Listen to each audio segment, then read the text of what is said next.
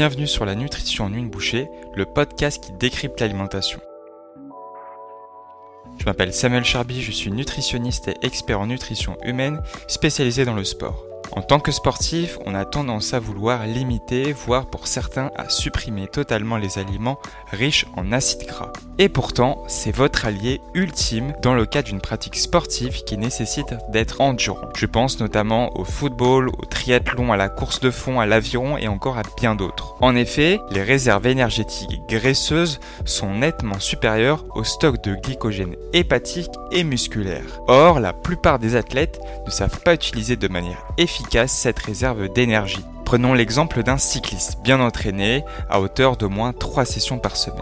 Les graisses intramusculaires lui fournissent 44% de l'énergie nécessaire pour pédaler pendant 2 heures à 50% de la VO2 max comparativement à une personne lambda qui pratique du vélo occasionnellement pour la balade du week-end, produisant le même effort, les graisses ne fournissent que 33% de l'énergie. On constate également que plus un sportif a un niveau élevé, plus il va engager en priorité une oxydation des lipides, puis dans un second temps l'épargne du glycogène qui lui s'épuise rapidement. Si vous débutez ou que votre niveau de performance est encore moyen, vous n'avez que peu de chances de vous situer dans un tel cas de figure. Toutefois, les femmes ont une prédisposition pour utiliser plus volontiers leur graisse que les hommes de par leur répartition graisseuse. D'après des études menées en 2000 chez des coureurs entraînés pendant 4 semaines, l'apport alimentaire lipidique optimal serait de 20 à 25% de votre apport énergétique total quotidien. Bien que les graisses soient principalement connues pour être localisées dans le tissu adipeux,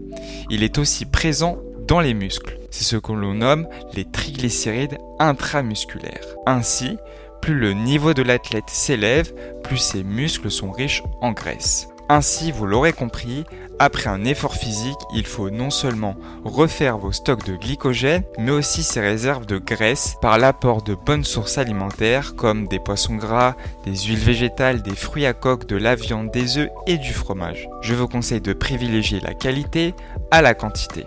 Voilà, c'est déjà la fin de ce nouvel épisode de la nutrition en une bouchée.